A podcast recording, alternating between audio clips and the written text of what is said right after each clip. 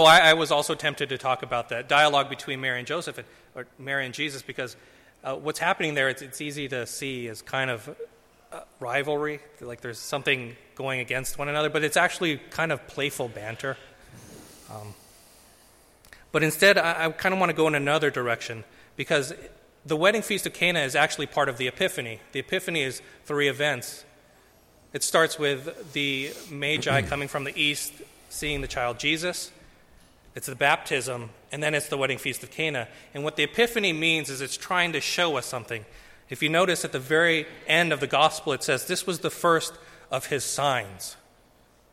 So there are signs. Well, if there's a sign, what is it pointing to? What am I supposed to see? That's what signs do. And I think in order to, to figure out what the sign's pointing to, we need to put this gospel reading back into the context of the whole account, right? And so let's see where this gospel is in context of the whole. You see, before this, John the Baptist had said to his own disciples, Behold the Lamb of God. And so they leave him in order to follow this Jesus. Now, many of us hear lamb and we start to think, oh, it's because Jesus is so gentle. And uh, there's something to that, but no first century Jew would, would, would hear Lamb of God and, for, and not remember the Exodus event he would think back to that moment in time where the lamb was slain and the blood was put on the door, and the angel of death passed over. And then they would eat the flesh of the lamb, and that would give them strength in order they can, they can make their journey to the promised land, to heaven. And what would, they, what would happen is they would be freed from their enemy, the Egyptians. And so here they are hearing, This is the Lamb of God. Okay, so he's going to free us from our true enemy, which is sin. And so they want to see what this guy's all about. So, what happens after Cana at the wedding? Jesus goes into the temple of Jerusalem. Okay, the temple, let's remember that. It's the center of their economy, it's the center of their culture, it's the center of their world, it's the center of their religion. This is where all the things are happening. And so he overturns tables, he drives out the powers that be with whips of cords, and he calls it his father's house and says, You've turned it into a house of dens, or den of thieves, excuse me. So, how does he make this move? It's pretty dramatic. So, something big must be happening at the wedding feast. So, what changes? What does he show us? He shows us his authority. Make no mistake, he shows us who he is. He wants to reveal. That's the sign. I'm not some ordinary man. No, I am the Son of God. So let's look at the gospel closely.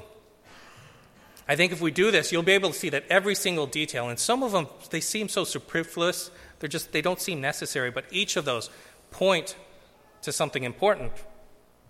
It's meant to show us that the sign of Jesus is no accident, it's no fluke, it's no scam, it's not a trick. This happened. The mother of Jesus was there. Jesus and his disciples were also invited. Why this detail? Because Jesus is a nobody.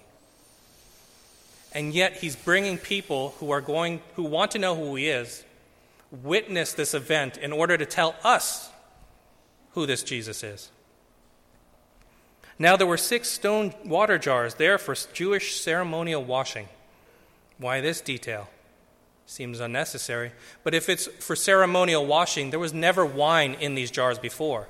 And so it isn't as if he added wine to a jar with wine, or he added water to a jar with wine in it already. That's a trick. Then Jesus had the water drawn and taken to the head waiter. The head waiter, why him? You see, Jewish weddings are several days long. And so if you're, if you're organizing a party that long, you need at least one person who ain't drunk.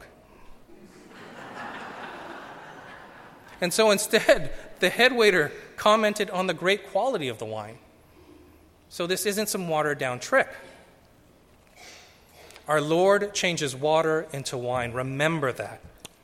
He can do this. Remember that during this Eucharistic feast. That when the, during the Eucharistic prayer, when bread and wine become his body and blood, he can do this. He already has. He continues to do so here and now. And then how does the story end? Our Lord so revealed his glory, and his disciples began to believe in him, so we can believe in him. There's our purpose to the sign so we can believe in him. Jesus is showing who he is, make no mistake about it. So, why have I gone through all this detail? Far more than any of us are going to remember, let's face it. Because it's reasonable to believe in God. It's reasonable. Don't let the world shame you or tell you otherwise.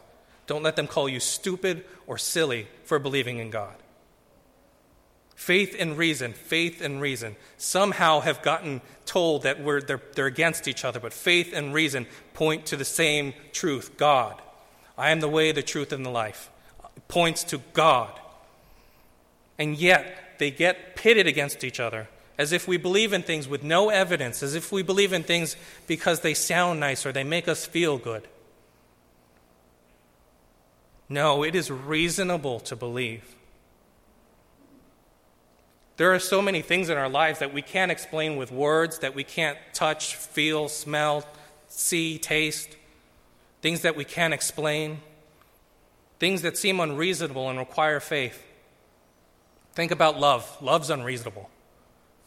It makes no sense why parents love their kids, especially teens. I know, when I was a teen, I was a jerk. My dad still tells me. Love doesn't make sense. It's inconvenient. It's often, it, it makes us do crazy things. It's risky. Suddenly, I make myself vulnerable to another person, and suddenly, this person I care for the most can hurt me the most. They can cut me the deepest. Does that make any sense to us? And yet, not a single one of us here would say, No, love's not real. We know it's real.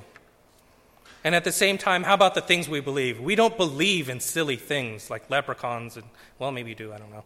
But, but God's not a leprechaun because it is reasonable to believe in God.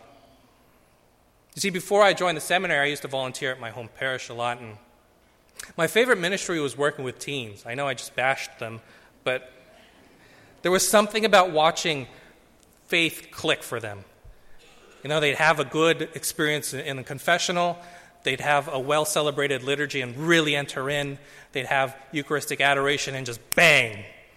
Wait a minute, there's a God who intimately knows me and loves me, who's embracing me. And then everything changes for them. Just like the water changes into wine, they change into something more godlike, more loving.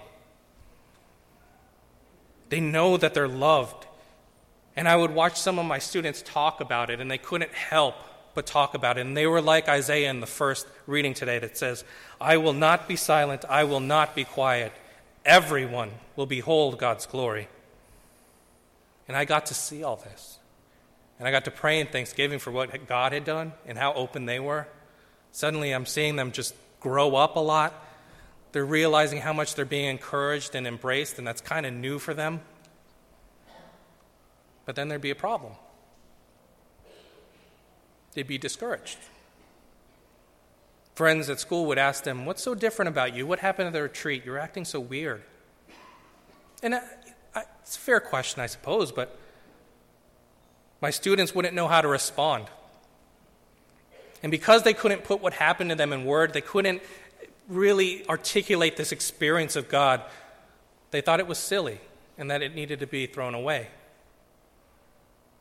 and that their faith was silly. It was something to be ashamed of, something to be ridiculed.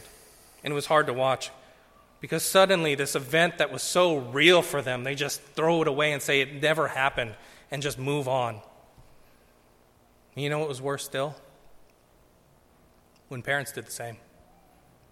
You know, it's just a phase. In two or three weeks, you'll be back to normal. We can't do this. We can't do this to them, and we can't do it to ourselves. As Christians, as disciples of Christ, we need to hold on to every encounter. They're priceless, they're precious, and we rejoice when others do the same. And when these experiences happen, everything changes how I see myself, how I see others, how I see the world. If God is loved, then suddenly I have to be loving, even when it's hard. We have to hold on to these moments, these real moments, so that everyone will understand that God has called us his delighted, his espoused.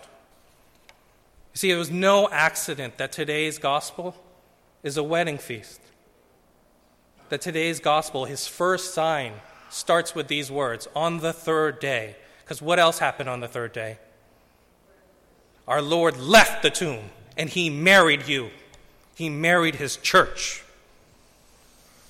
And so here we are celebrating this marriage. The one that, remember the first reading, he rejoices in his marriage. Our Creator rejoices in his espoused. And so at this altar, our bridegroom, Jesus, once again turns bread and wine into his very body, blood, soul, and divinity. He's shown us he can do it. He'll do it again. He continues to do it. All so that we can receive that spirit that St. Paul talks about in the second reading. To each individual, the manifestation of the Spirit is given for some benefit. Well, what benefit? Who's benefiting? So that others will encounter God through us. When we love, when we forgive, when we are kind, when we're like Jesus, filled with the Spirit, God encounters the world and the world encounters God. And guess what? They'll be confused. When you show a stranger this caring, genuine love, they will not understand. But it'll be such a real moment for the both of you. And somehow you'll grow together in faith, and they'll begin to believe just like you believe. It's reasonable to have faith. Hold on to every encounter of God. And if you can't explain it with words, that's okay. It's even better if you can do it with action. We're so, so very blessed that in this celebration, we know we will encounter God. We will hold Jesus in our hands and on our tongues. Hold on to this event of encounter and let it permeate everything about who you are and what you do and change he can do this. If He can change water into wine, He can change us into Him. And so enter into this event with your whole self because it is real and it is reasonable. The bridegroom is here and He's waiting for us all. All of us, His espoused, His beloved, His delight.